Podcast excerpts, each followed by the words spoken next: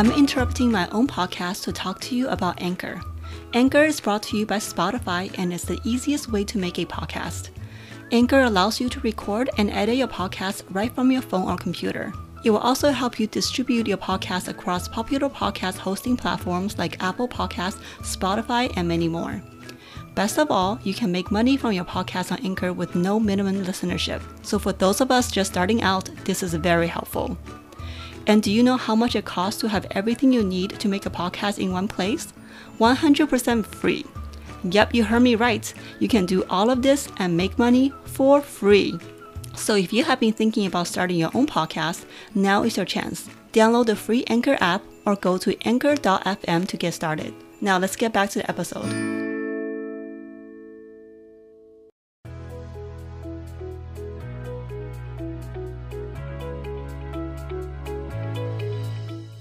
Hi, I'm Yan.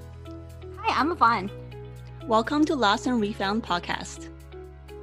We're a podcast discussing our personal journeys as modern Asian women and sharing inspiring stories from within our community. We hope you enjoyed this episode. Now let's get started. Hello, everyone. Welcome to another episode of Lost and Refound podcast. I'm your host, Yan, and we have Yvonne as well. Hi, Yvonne. Hi. How are you? I'm doing well. I'm How's super excited week? for our guest. Oh, our, our guest is, are my week is going okay. I went into you that. think we'll be better at this by now. every single time in some type of way. Freeform, right? It's okay. But I'm really excited today because we have a very special guest, Rachel Beck, with us today. Rachel and I have been friends for over 10 years now and she is the designer and owner behind the brand Nude Elements. Hi, Rachel. Hello, thanks for having me. I'm so happy you're here. It's been a long time coming. I know. I know. I've been hounding you for half a year. I know, my bad. My bad. It's okay. You're busy. We're all busy. You have a business to run. Yeah. But like I said, Rachel and I have known each other for over 10 years. We met through our husbands. And ever since I met you, Rachel, you have been a huge source of inspiration for me, not just because of your creativity, but because you had the guts to quit your corporate job and take the risk of starting your own brand. And I remember when you first launched Nude Elements and look at where you are now, you have beautiful assortment products. And so I'm really, really proud of you. And I would love it if you can tell our audience a little bit about yourself and what inspired you to take such a drastic action of quitting your job and starting something that you truly believe in. Oh my goodness. Okay. Well, first off, thank you for those words. I mean, dude, you're you're such an inspiration to me too. Like being a mother, your full-time career, and all the things you do on the side. So just like wow. Thank you. I try and I try and aspire to you with your cooking and all your other stuff. So hopefully one day. Um, well, you don't see the craziness behind the scenes. That's the thing. you well, have to ask Sable what's really like. That's why I haven't done anything yet because I know how crazy it is. so I, Yvonne, I don't know if you know, but I actually used to work at um, Pottery Barn. So it's like, you know, the Williams Sonoma home brand as furniture designer in one, in one brand, I was like, uh, what do you call it? The home act, home dec accessory designer when I first, first started. So that was in the Williams Sonoma home brand. And then I jumped to Pottery Barn, main and then I went to PB Teen. So, you know, just coming out of college, you know, I wanted that career of like, oh, okay, you know, I want to design product, you know, that's in everybody's home so that, you know, just kind of I think I was so young. I was just in it, you know, trying to work, trying to work for the man, living in California, you know, having having an income to be able to live. And then once I was there for a few years and I was at Pottery Barn Teen, I was just like, teens, I guess, are more open to sustainability and like things were just starting to happen then, I guess. You know, there was like the reclaim stuff, it looked very, you know, homemade, things like that. And in my job, we had to find lots of inspiration photos because like every season it was like okay let's create a, pre- a mood board kind of mm-hmm. basically to present to the buyers on what would be most enticing to the teens this coming season. But it's crazy because it's like you were pressured to design like well at least in furniture there are fewer SKUs, but for like you know accessories. They had backpacks and radios and you know locker accessories and you know like anything for their room. So it's they could have hundreds to maybe almost a thousand um, skus per season just because of the color colorways and things like that. So watching samples come in like from overseas i was just like okay this is crazy like mdf particle board, you know, plastics here, seeing all the paper that we were printing for these presentations, like mm-hmm. it was over and over again. It didn't matter. Like, no, it had to be perfect for the buyers, which was crazy because they were the ones that ran everything. So when I was doing my research, you know, I was like, okay, well, you know, I'm not really happy. I'm like looking up all these really great products, and they were a little bit too forward for the brand. And so I was like, okay, well, maybe, you know, I'll put it to the side. I'll come to it later. But sustainability was like really growing, and, and you know, that flame, that passion was really growing inside of me.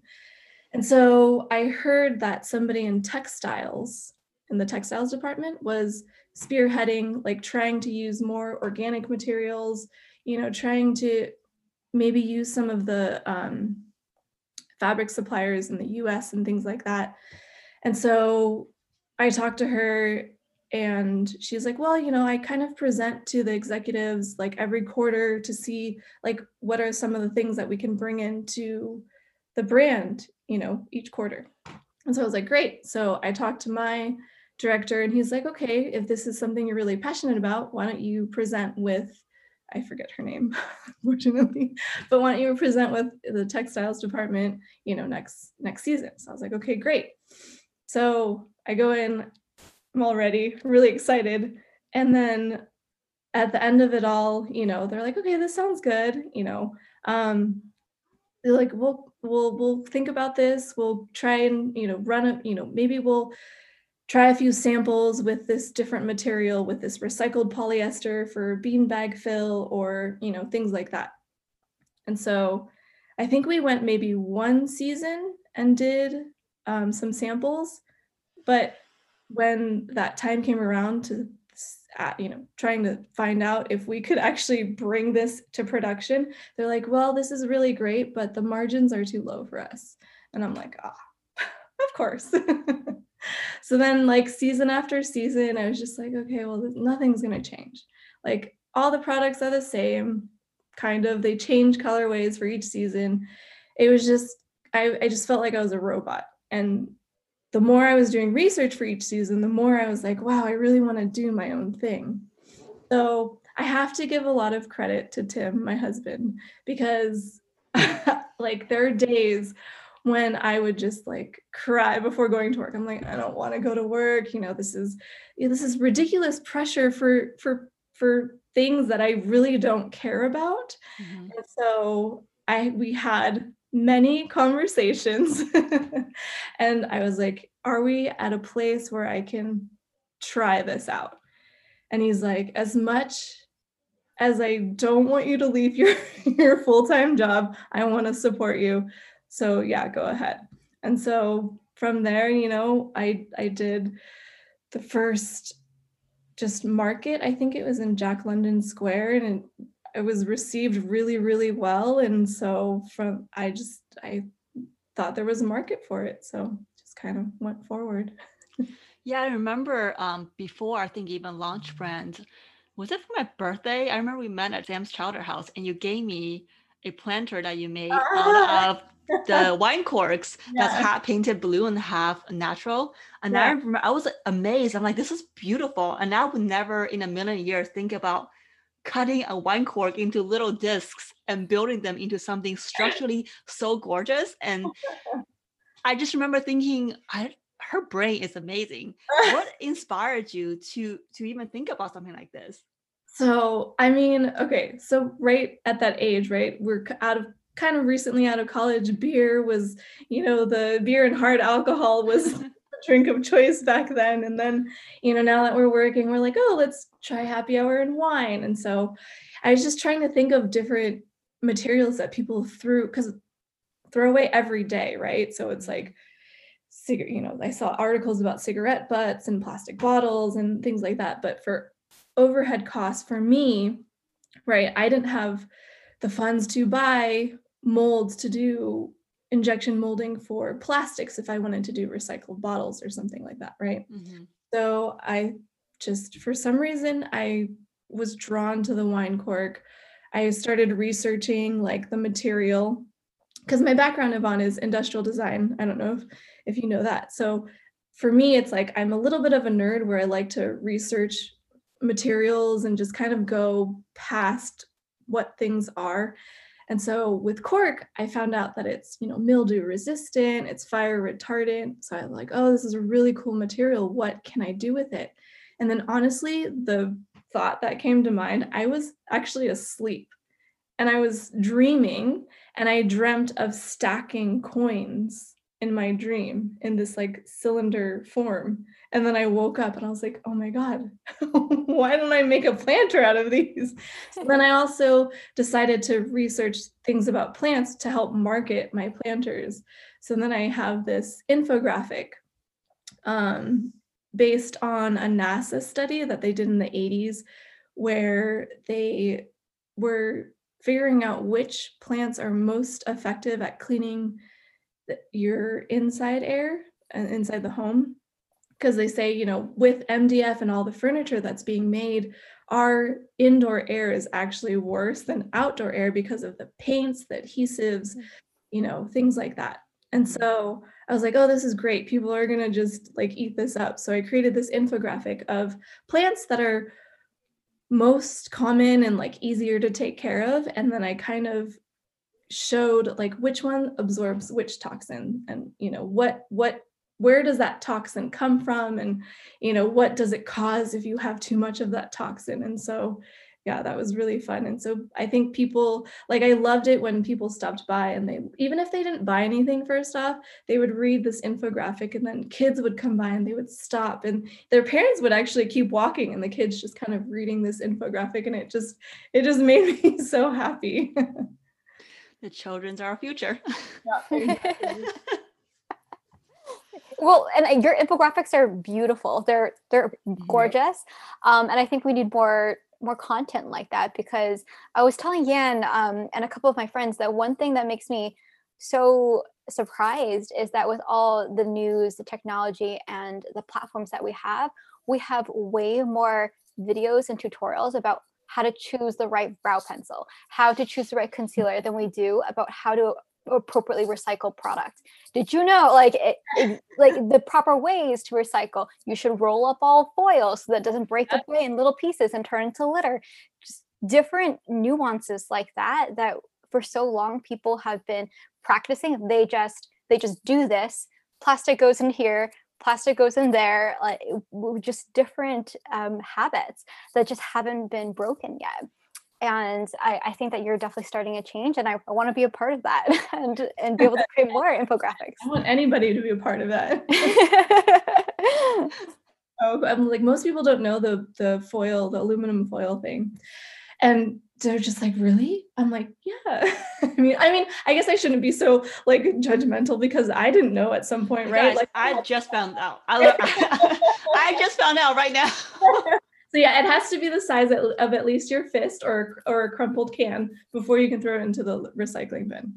Oh shit! I've been like folding it nicely into three and put it into my recycling bin. If it's still large enough, then okay. Yeah, but yeah. yeah, and even like the little caps, right? Like a bottles yeah. for some period of time, there was some type of rumor out there that you should remove the caps before putting in the, bottles. And that was because the bottle caps and the plastic bottle itself was made out of two different plastics. So you didn't want them at the same in the same time or else that they would contaminate different types of plastics. Mm-hmm. Again, this is because I'm taking tours of our recycling facility. They have oh, tours, and oh, and all of our listeners, you know, if you guys have your own recycling local recycling center, definitely find out if they have info sessions. They, I'm sure they do. Um, ours in San Mateo offers one every um, every week or the first of over the first week of every month. So um, you can definitely learn a lot and i've gone to multiple of them because they talk about different things because different people um, attend the info sessions then everyone asks a different question. I'm like oh my gosh i never thought of that question or like people mm-hmm. do that? Like you you have to do that? I didn't realize. Um, like there's questions about paper towels. Is that compost or is that recycling? Oh this is fascinating. I need to go I always tell people like the biggest thing with recycling is they need to make it easier to understand. That's the biggest thing where people don't recycle because they don't know what to do, right? Like, and also make it easier. So if you get like a package, you have to remove the label. Well, the label sometimes really hard to remove. yeah, no, that's exactly. all of that we need to take into consideration. The companies need to take into consideration, but it's all about the bottom dollar for companies, right? They're not going to take that step unless the the the raw material costs are lowered but for sustainability the raw material costs are much more expensive than the the old material. Well if we can get the big corporations so i don't know if you've seen the articles that have been, been circulating around recently how big oil right are the ones that convince the convince the consumers that plastic's recyclable so that they can make more money off of the byproduct that they've been pulling from the ground. So if we can somehow get them on board with, you know, t- being part of the recycling co- collection, um, you know, plastics education, because they're the ones that started this whole thing of, hey, you guys can recycle plastics. It's okay. Come buy it. It's cheap, you know? But for them, it was like, oh, we can make some extra income by using this byproduct from the oil and gas that we're extracting from the ground. So yeah, it's really unfortunate. yeah, I Yvonne and I used to work together. One year they held a Q&A lunch session with our CEO and it was a smaller group so you attend different groups mm-hmm. and the group I was in one of um, the ladies asked him about recycling and sustainability because we you know we send out monthly samples and every single little bottle is hard to recycle little bottles. That was a key issue that we were concerned about and i was super disappointed to hear our ceo say well i don't think that's an issue on corporation that's a government issue and he even said, I don't even, I didn't even care about getting recycling bins in here. The only reason we put in here is because everyone was asking for it and we don't oh make the employees yeah. happy. That was nail in the coffin for me almost. I was like, I cannot work for a company that when they're talking to customers, they talk about how they care about such things, but then behind closed doors, a complete different story. But this is so common, right? CEOs yeah. and members of the board, they don't really care about anything else but the bottom line. Yeah. And you know, Yvonne and I both having worked in product development like i completely understand the frustration of seeing so many samples comes in and none of them can be recycled. I was getting samples for one bag per month that we had to ship out but we would get like up to 10 different designs. Every design will come in 10 different samples. And it just it builds up so quickly and everything then get tossed into landfill because these are not these are plastic materials. They're not mm-hmm. fabric because we had to keep the dollar low you know so and that's where i just i get so frustrated but i i don't know what the solution is. What yeah. is the solution? I know it's hard though because it's like a perpetual cycle right? It's hard to it's it's like do we blame the corporations? Do we blame the consumers? But it's it's it's a there's a fine line because it's like yes we vote with our dollars but there are some people that they they can't afford mm-hmm. you know, they can't afford to do it. But on the up on the flip side it's like the well the corporations they can afford to make it affordable for those people with a sustainable thing. So it's it's like either there's there's way too many layers. It's like we have to pass the laws we have to protest we have to boycott you know it's it's all in one all together so it's it's really hard yeah it's a true community effort and because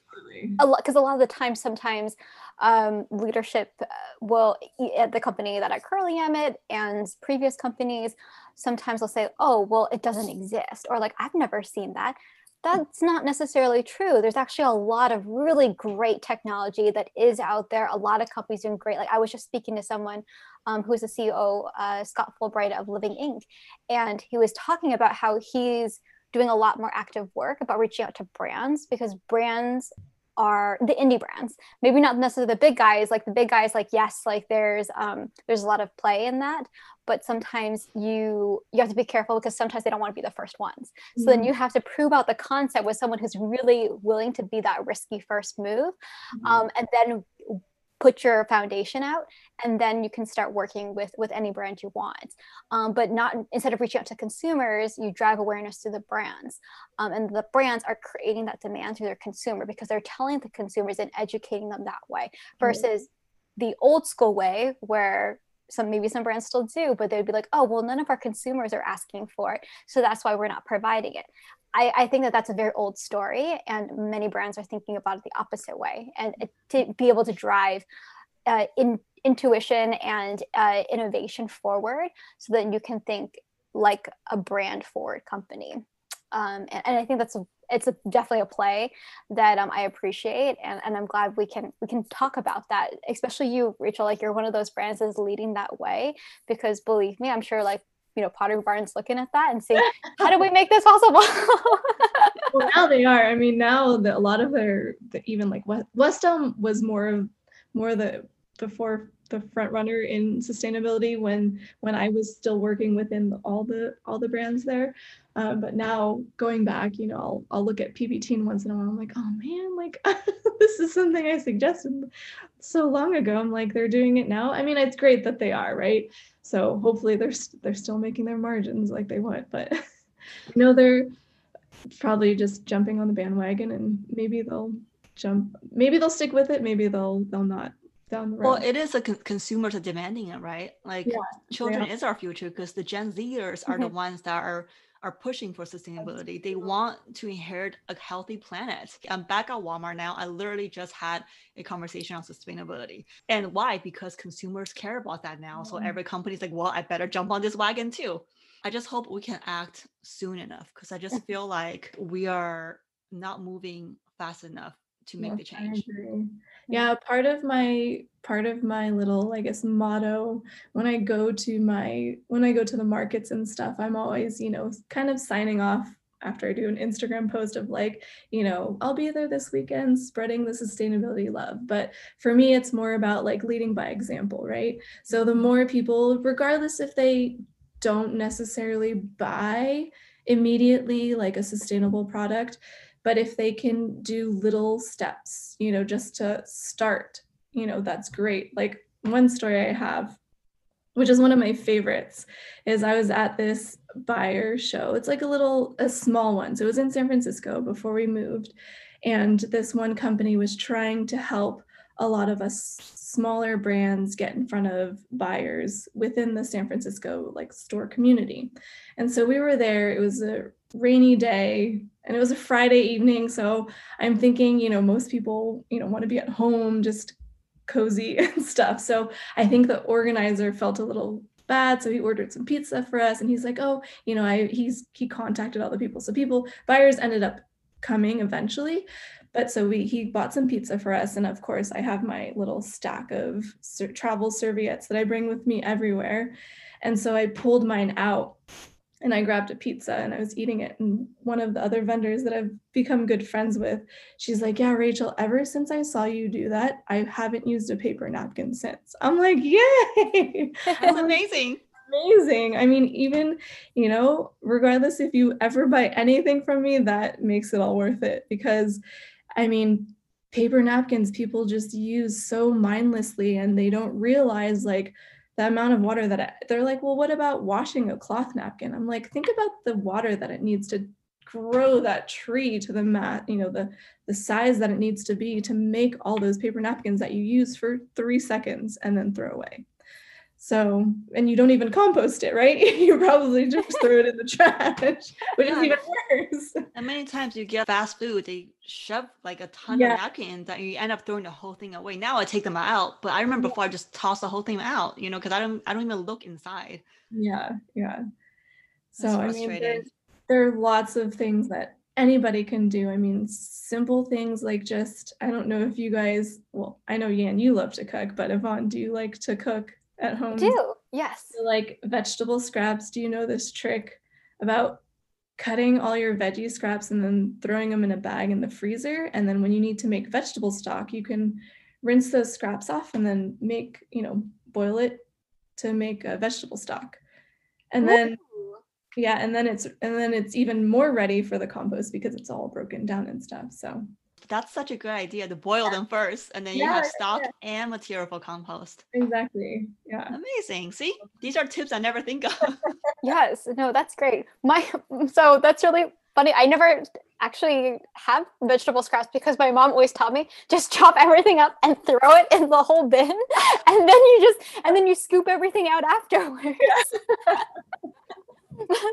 so like you know carrot uh, i remember at one time um, someone saw me doing that and she goes like isn't that poisonous? Like, like beet like uh, beet tops or like beetroots and i'm like i eat those know. like i thought you could eat those yeah, um, you can eat them. They don't but, taste that great i mean you it just goes in the whole bowl of like everything else right? Like this whole pot. That's, my mom is is incredible and um, she definitely has a lot of old world traditional medicinal knowledge um, which is incredible and amazing so yes like i'm sure at some point like there was if there something was poisonous, she would have probably boiled that out already um, in, in her minds. Um, but yeah, so I, I, love that. I love using every part of the vegetable, even when it comes to um, meat and protein. I'm mm-hmm. like, no, gotta save everything. Don't don't peel that off like that's food that's goodness like chicken fat or uh, or like saving uh, like the bacon fat or the grease mm-hmm. like for for other additional recipes in fact like when um when someone's deep frying something um a lot of the times you can use old oil and i didn't know that until very recently and i was just like oh my gosh like I had no idea you could save all that oil. yeah, I save my oil. I also save chicken fat. I save yeah. bacon fat. I have like jars in the fridge for each kind of fat. That's a good idea. I keep mine in the freezer, but I didn't think about the fridge. yeah, I keep it in the fridge. The chicken fat's great. Yes. So for lots of recipes. Yeah. Um, and and and that I think is where maybe it's our background, maybe it's just like how we grew up. But I, I think saving food and being very food conscious, water conscious. Like mom should be even like whatever you'd use to wash the vegetables, you'd wash something else with it. um, like I, I'll wash vegetables and I'll I'll I bought a pretty stainless steel um, watering can and I just stick it on my counter. So after I wash, veg- wash vegetables, I pour the water into that. Even like glasses of water. I know like kids, right? Like when I was growing up, we would have glasses of water on the table. My mom's like, "You finished with this?" You know, yeah. just go and dump it in the plant instead of down the drain, right? So right, so now I just dump it into my watering can and then just water all the plants that I have in, in the house. So yeah, people don't know the water that's been used to boil vegetables. Like if you use water to boil corn or like parboil broccoli or, or string beans, that water is actually really good for your plants once it's cooled down.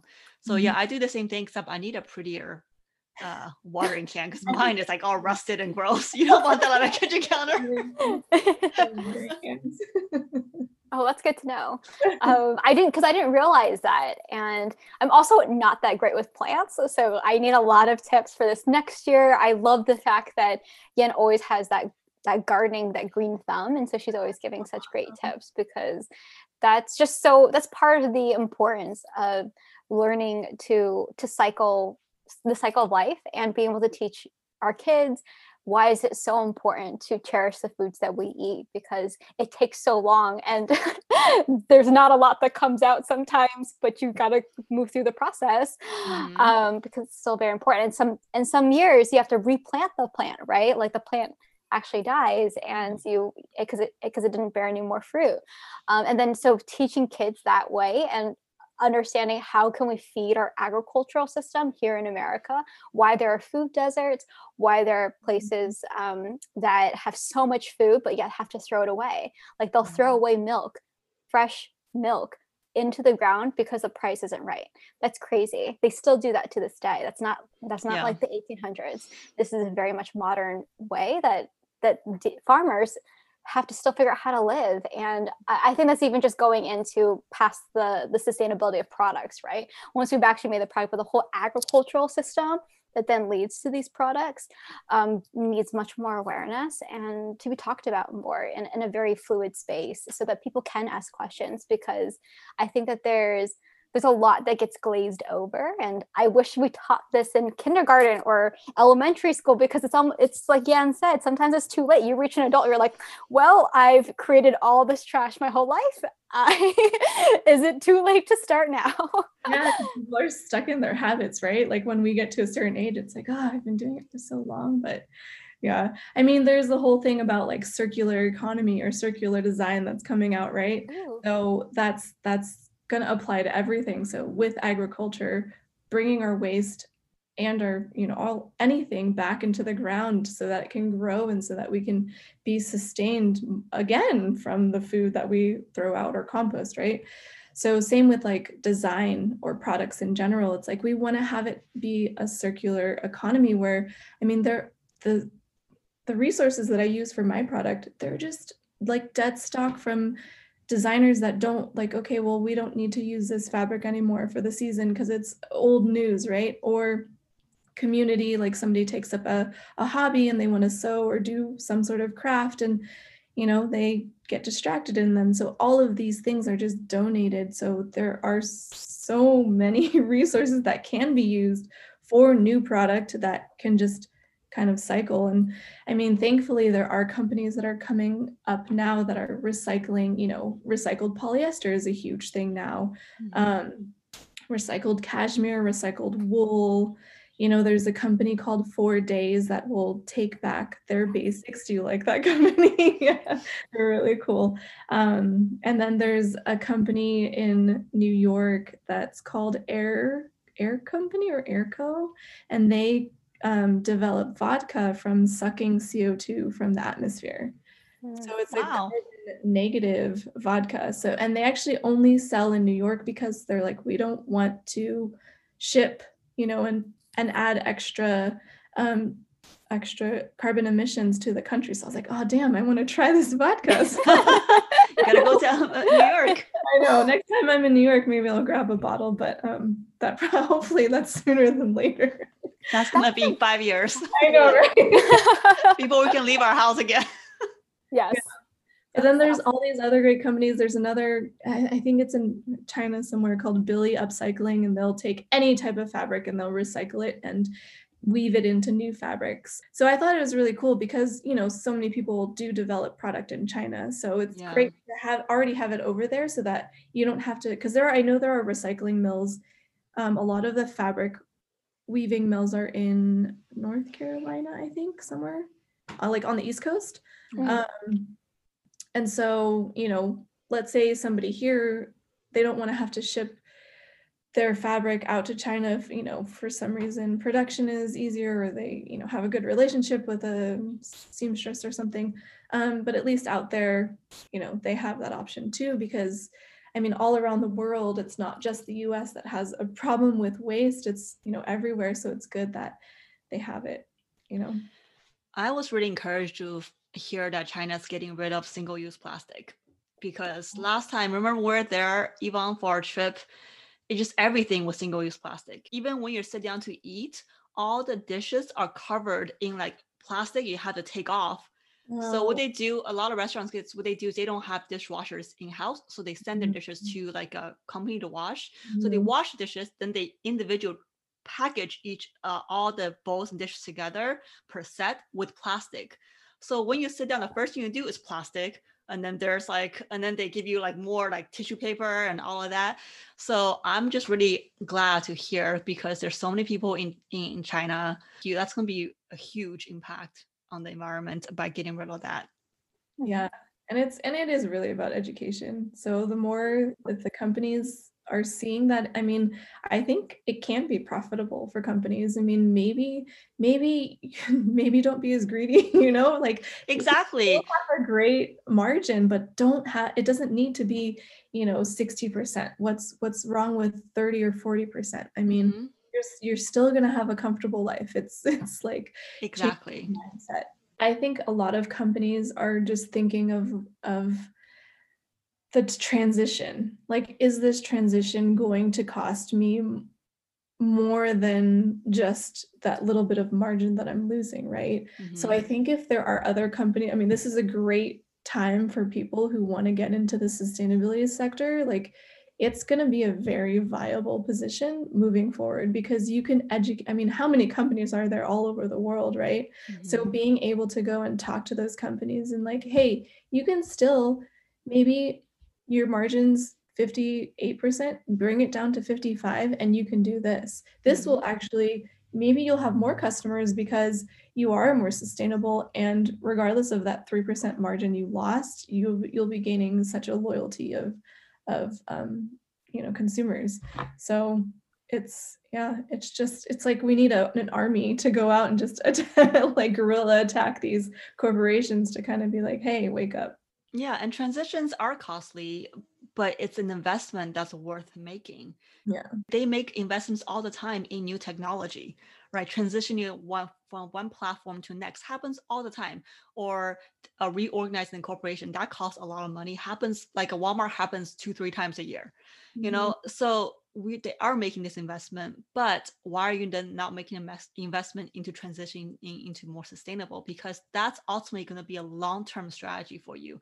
Like you said the consumer mindset is changing. So change with the times and grow with the times make that initial investment investment it might hurt the first year but it's mm-hmm. going to only go up afterwards exactly it's just kind of incredible to hear that there is change that's happening and what the consumers think and what the consumers know but i think that there is also there is, there is some shame there is some public shaming. Like you have the gen z that are like look at this company like look at this waste that amazon just sent me from a packaging.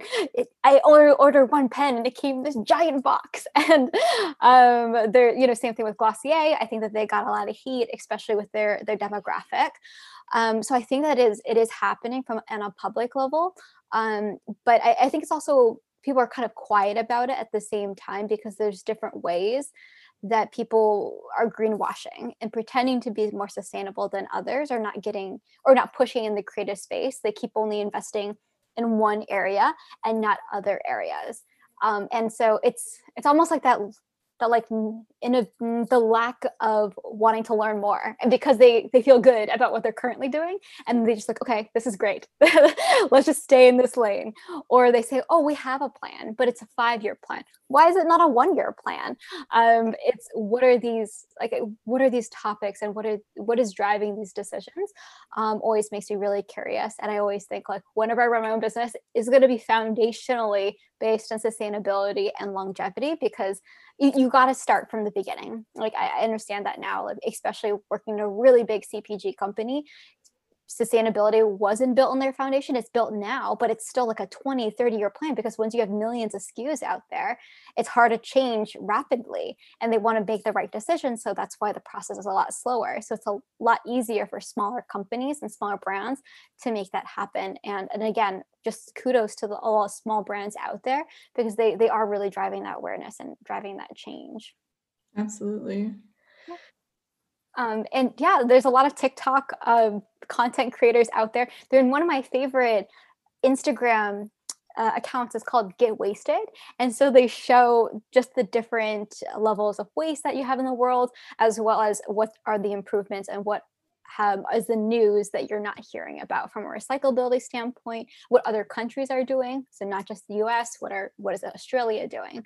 um, and what is Europe doing so that we as a society can can gather and become more aware as a community so that we can push for our governments like I'm not expecting my government to know more than I do um, and giving me that's why I think it's so funny when someone says like oh I expect like that to be a policy if that was so important mm-hmm. I'm like whoa that, that's just that's just his way of saying I don't care it's not my problem yeah um, but yes, continue. Sorry. Um, your your thoughts on um, yes, sustainability and just different brands, and actually for, for on your own brand brand platform.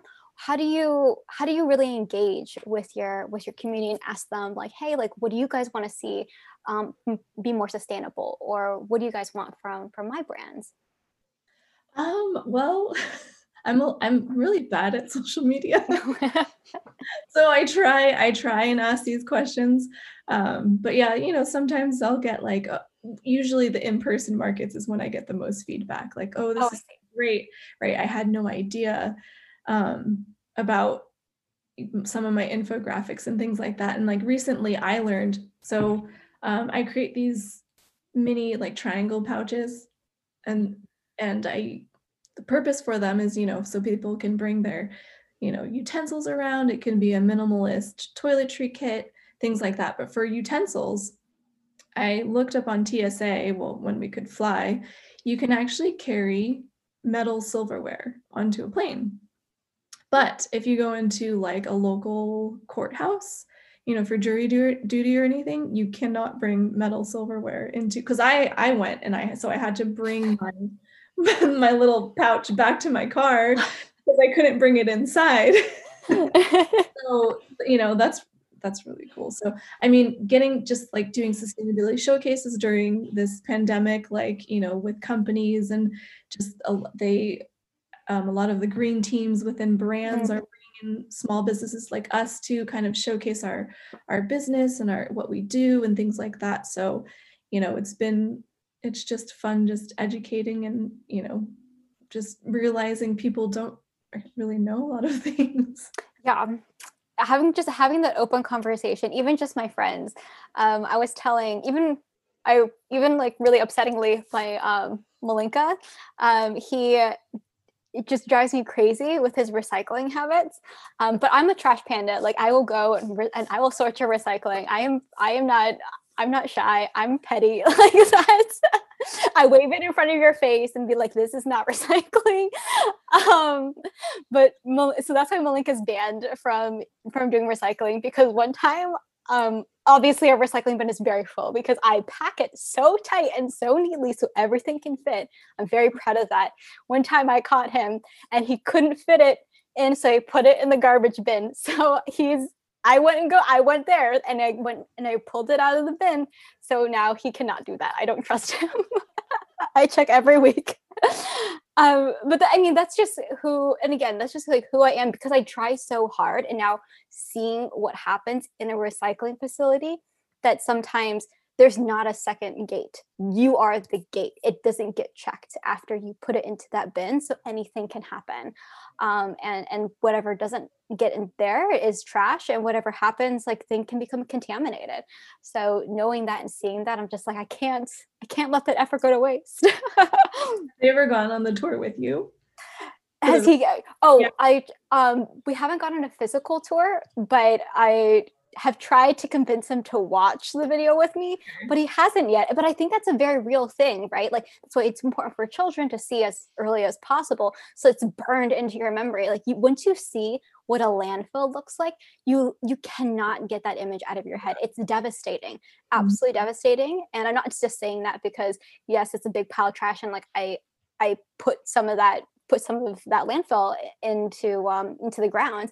But when you think about that's a small part of what the world produces, and this is a small year out of whatever happens, then you start realizing how small you are, and yet how how devastating these effects can be. Um, and and how can it stop? And I, and I think that that's growing up in Arizona. We had a lot of landfills mm-hmm. around where I was because we had all that space and then knowing yeah, again in china like where does it all go if, some people it's out of sight out of mind and and i think that that was one of the greatest blessings was actually seeing that because I, I have so much empathy for for the earth because at some point like where does it all go? I know some of it gets burned but does it really? Does that then go into the atmosphere and the ozone? That's it really in the ocean too. In the ocean our, our poor ocean i mm-hmm. don't how do we continuously drink water from it? I'm not even sure at this point.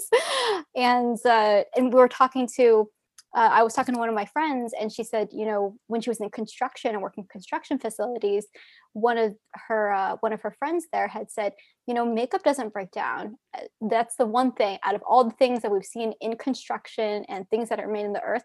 Even though you wipe away all your makeup, there is technically like some polymers inside your makeup and the pigments. Even though you wash it away and you and it goes down the drain or goes in the trash, it doesn't break down after that where does it go and just that mindset i'm like oh my gosh like yes even in the beauty industry where it says like this is green this is clean but it's not like i still wipe it off like and i'll still have lipstick on something Um, same thing with clothing, like all the dye that we have in fashion. Mhm. So I I definitely think that the I- upcycling movement and, and that need to really bring that to life and bring that front forward is incredibly important. So um, places like Upcircle um, that are reutilizing coffee from the food industry as well as different oils. Um, I mean, we're even considering using some ingredients from up- for upcycling as well in some of our products.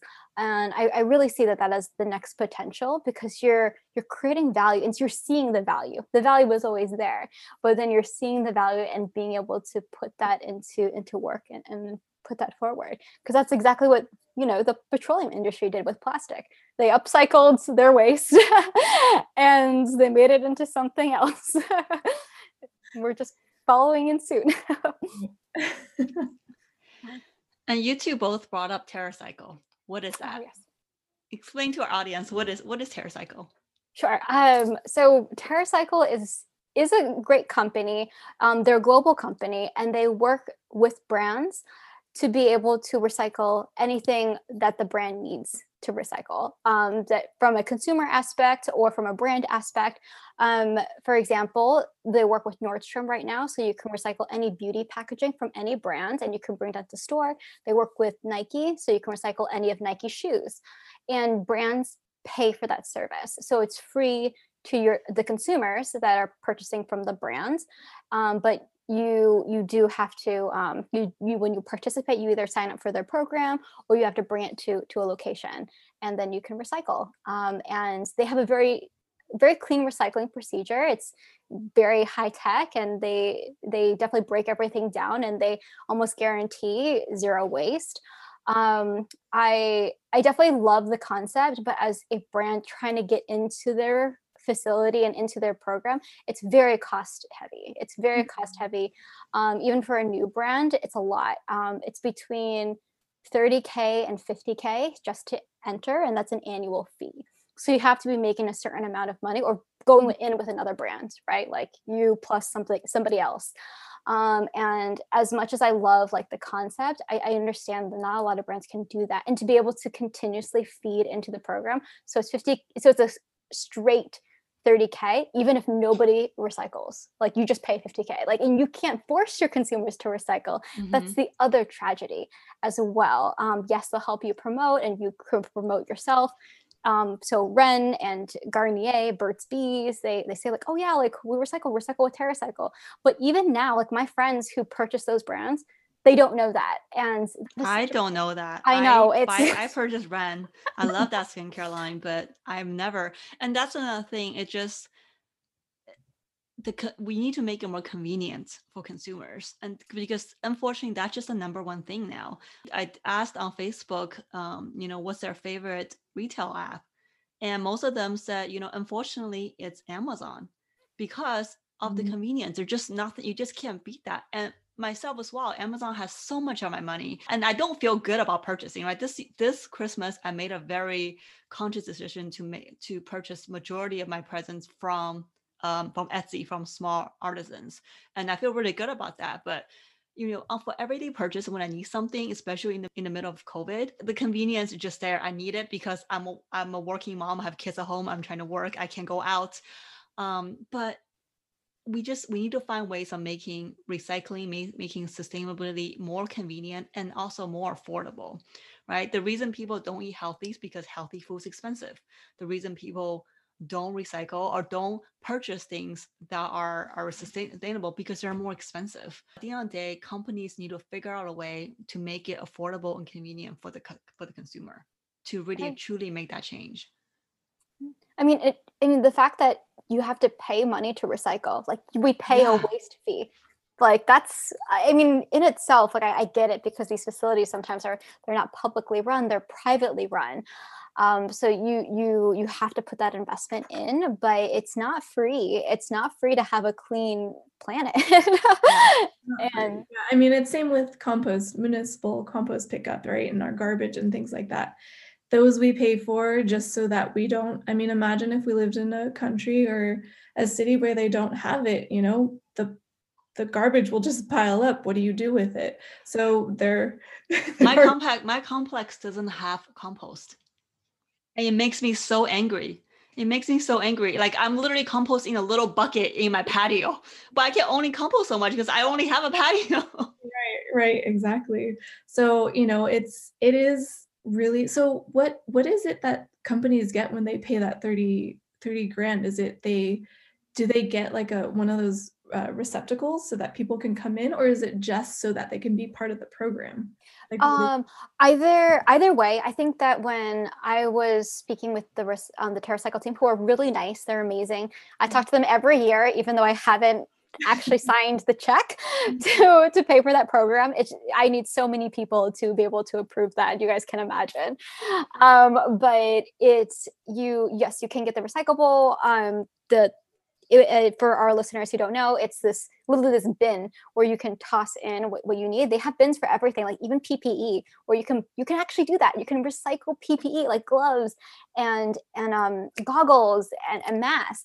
TerraCycle will do that but who who's paying for it?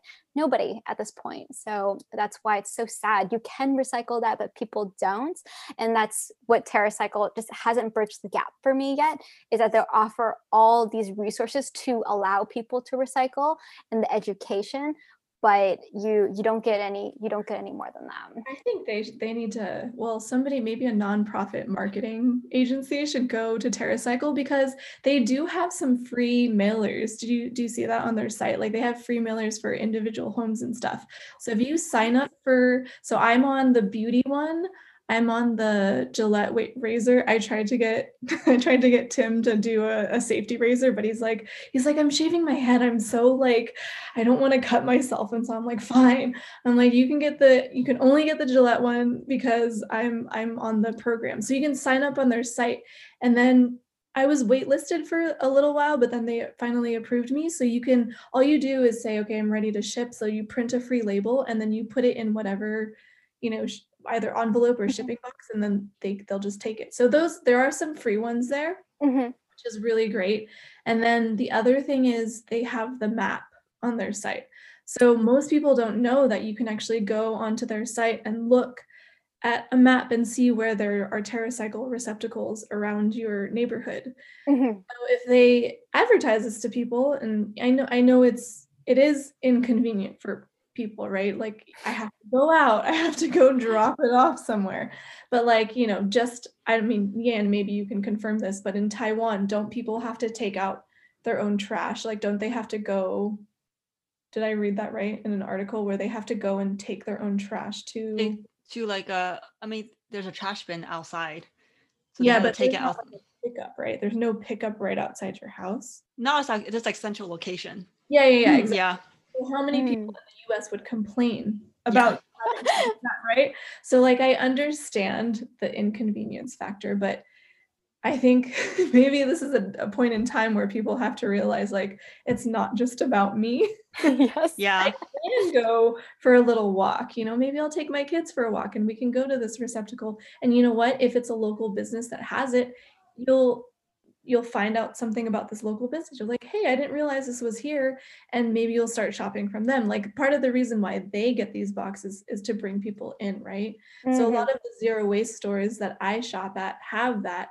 But for me, it's like, okay, well, I already go into your store anyway. So this is great. I get to bring my my TerraCycle that I can't do any recycling at home that I can bring to you guys.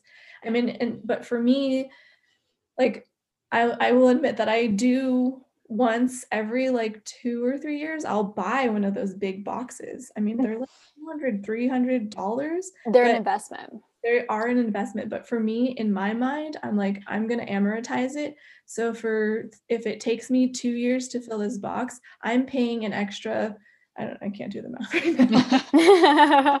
I'm paying an extra $12 a month. I'm like, that's less than a Netflix yeah and and i'm doing something that makes me feel good and i know that this company is going to res- responsibly recycle yeah. my you know this these things and so you know it it really is a combination of you know can people afford that convenience or you know can they can they compromise their convenience and do something that's a little bit out of their norm and mm-hmm. that you know say hey okay this isn't so bad you know Right, right, absolutely. And and I would actually the next time I move, I'm going to do the TerraCycle box because how much of stuff do we actually donate? But it actually is trash. You don't, but you don't know where it goes. So now with these boxes, you can make conscious decisions. You can actually see where it goes. If it's absolutely no longer usable, mm-hmm. then because uh, I think a lot of people, even when it's Goodwill or Salvation Army or um, wherever you the people want to donate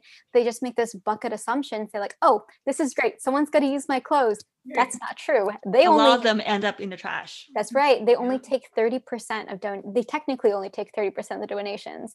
Um, like you're not seeing a lot of h&m forever 21 boohoo like you're not yeah. seeing that in goodwill okay?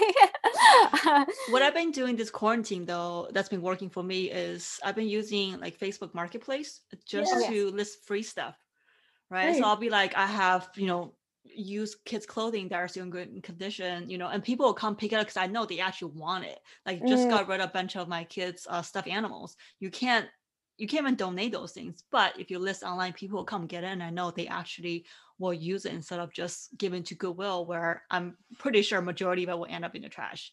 That's a good idea. I heard good things about Facebook Marketplace, but I personally I don't know. I, I don't have a Facebook, so now no, you don't need one. yeah, you don't need. There's other places. Yeah. There's plenty of other places you can use to do that. And also with um, ThredUp's great for a lot of my clothing, and they will recycle uh, um recycle yes. the the stuff responsibly. Yes, that's true.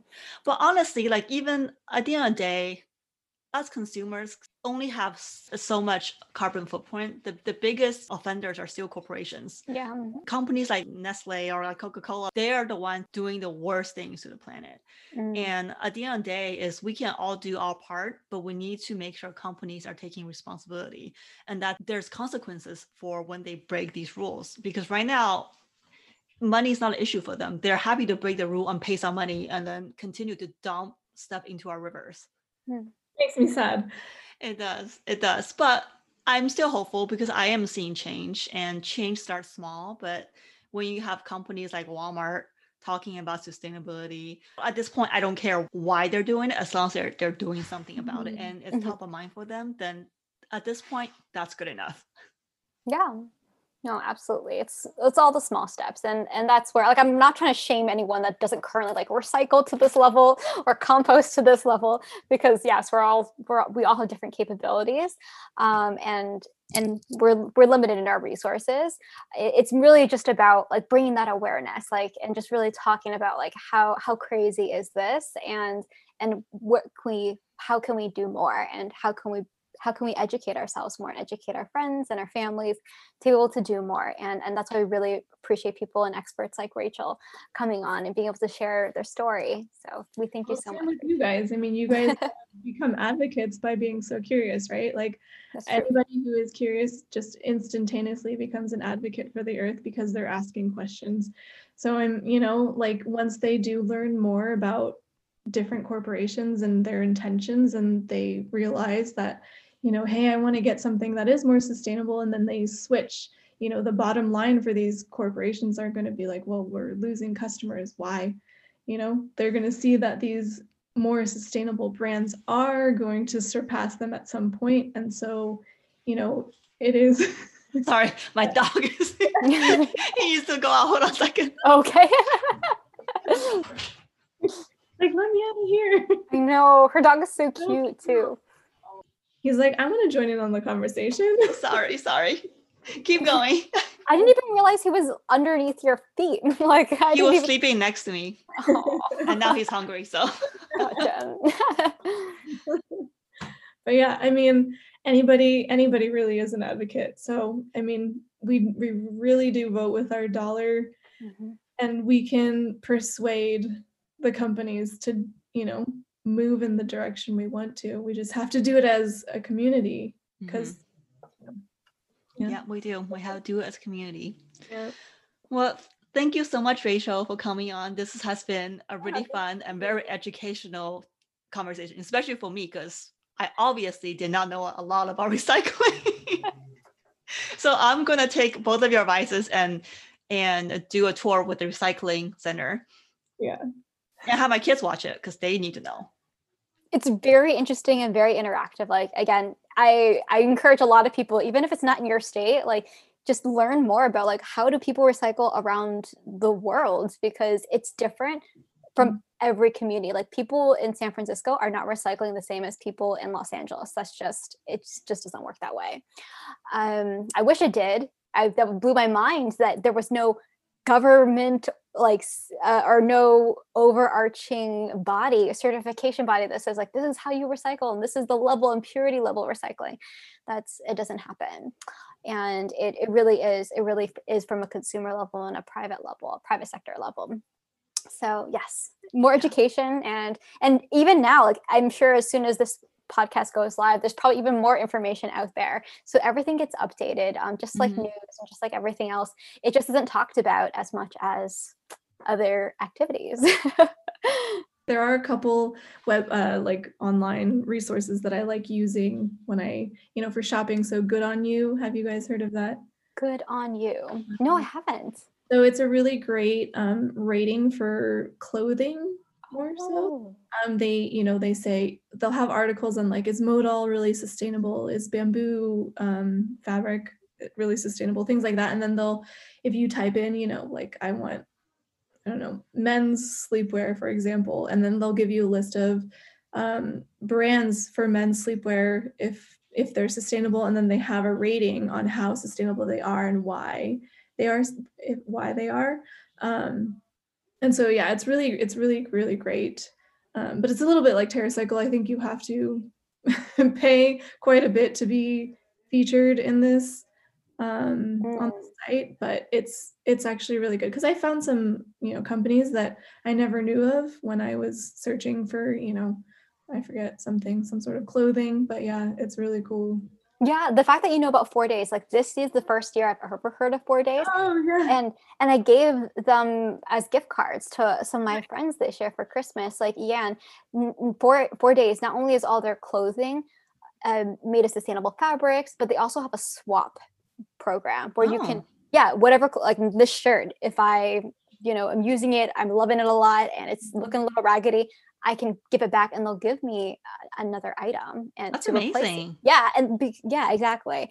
And then they're going to treat it with respect. They know exactly like what material it is, so it's really controlling this type of loop cycle, uh, which I really really appreciate. And and again, TerraCycle is doing a great job with like other like a lot of different brands. When you have companies that are controlling their own product and committing to their quality it, it really says boundaries. And it's not crazy. It's not crazy expensive. It's yeah, pretty it's the most reasonable that yeah. i've seen. Yeah, absolutely. There's another app i found recently. It's called too good to go. Mm-hmm. they just launched and they work with cafes and restaurants to sell food or raw ingredients they don't use that day and you can purchase it at like a much cheaper oh, price. Wow. Yeah. That's they're not they're not in our area first yet. Oh. They might be you can check yours. I don't know if they're in Colorado, but they're not in in California. I think they're on the East Bay right now. I mean not the e, uh, East Coast right now. East Coast. Okay. Yeah. That makes sense. Yeah. yeah. A lot more populated. yeah, it's an interesting app to follow. So I'm just waiting for them to come over to West Coast. Yeah, yes. there there is another one. I joined this like agriculture uh, permaculture group in Colorado on Facebook, you know, after watching um, Biggest Little Farm. Mm-hmm. And so um, they, I, I'll have to find it, but it's, I don't, I think it's an app or a website where if you actually grow your own food and you have surplus that you don't are going to eat and you're, and you're not like a farmer's market vendor um, you can actually tell the community like hey i have some extra tomatoes like and people can come by and pay you for them or you, you get it for free or something. But yeah, it's all about like a food sharing. So you, that's wonderful. Waste, yeah. Oh, yeah. I like that. That's really cool. Yeah. Okay, Rachel, can you tell our audience where they can find you and where they can find your products? They can find my products on shop no, yes, shopnewd.com. S H O P N E W D.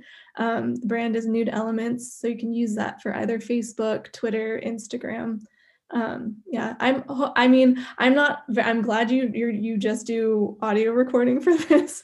I would love love to do like video of like what you were talking about, Yvonne. Like you know, you can swap this for this or you know you can you know you don't have to spend a lot on you know buying new um i don't know containers you can go to a thrift store and they have like tons of jars there too you know or even secondhand clothing um, i know people are kind of weary against secondhand clothing but sometimes you have they're really great finds so not really. Actually, I was doing when I was working at Facebook. I was actually on the Facebook Market side, and I was doing research on uh, secondhand gifting, and that is going up in popularity. Like, no people no longer look at that as taboo or as like, oh, mm-hmm. oh, you give me something old.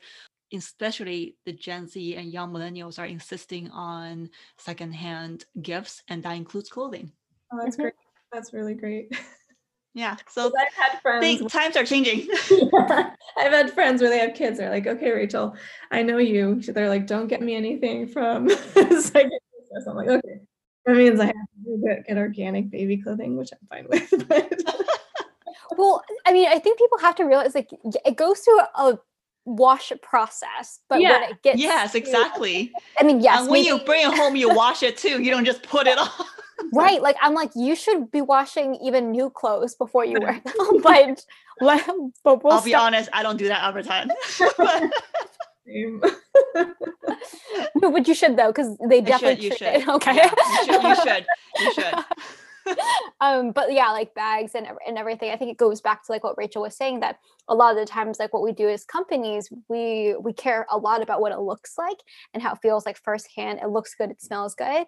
But um, for you as a consumer, whatever you have in your, your own home, definitely um, be very aware of what you bring into your home. And it's just all part of the education.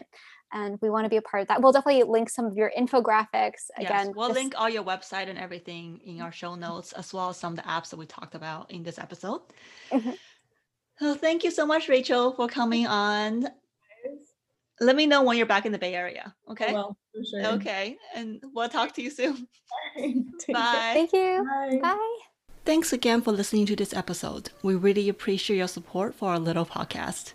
If you enjoyed this episode, it would mean the world to us if you can leave us a review on iTunes or Spotify. This will help more people discover our podcast. You can find Lost and Refound podcast on Instagram at lost.and.refound. If you want to email us, you can do so at lostandrefoundpodcast at gmail.com. Until next time, I hope you stay positive and creative. Bye.